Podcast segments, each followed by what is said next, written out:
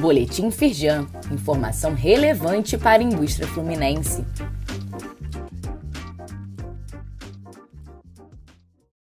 Edição de sexta-feira, 17 de novembro de 2023.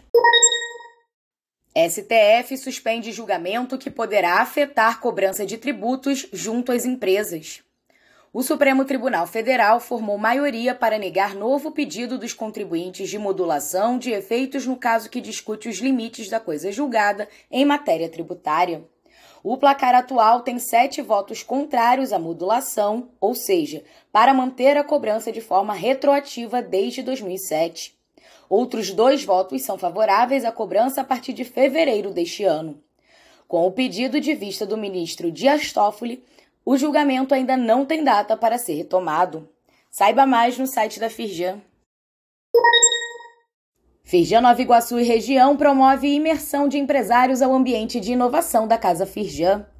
O encontro marcou o encerramento das atividades do ano do Conselho Empresarial, em que também foram abordadas as perspectivas para 2024.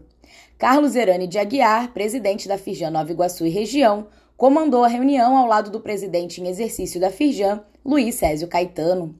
Saiba mais no site da Firjan. Secretário de Transportes do Rio de Janeiro apresenta à Firjan planos para ampliação do metrô e da malha ferroviária. No Conselho Empresarial de Infraestrutura, Washington Reis apresentou projetos e reafirmou o compromisso de promover parcerias público-privadas que beneficiem a circulação no território fluminense.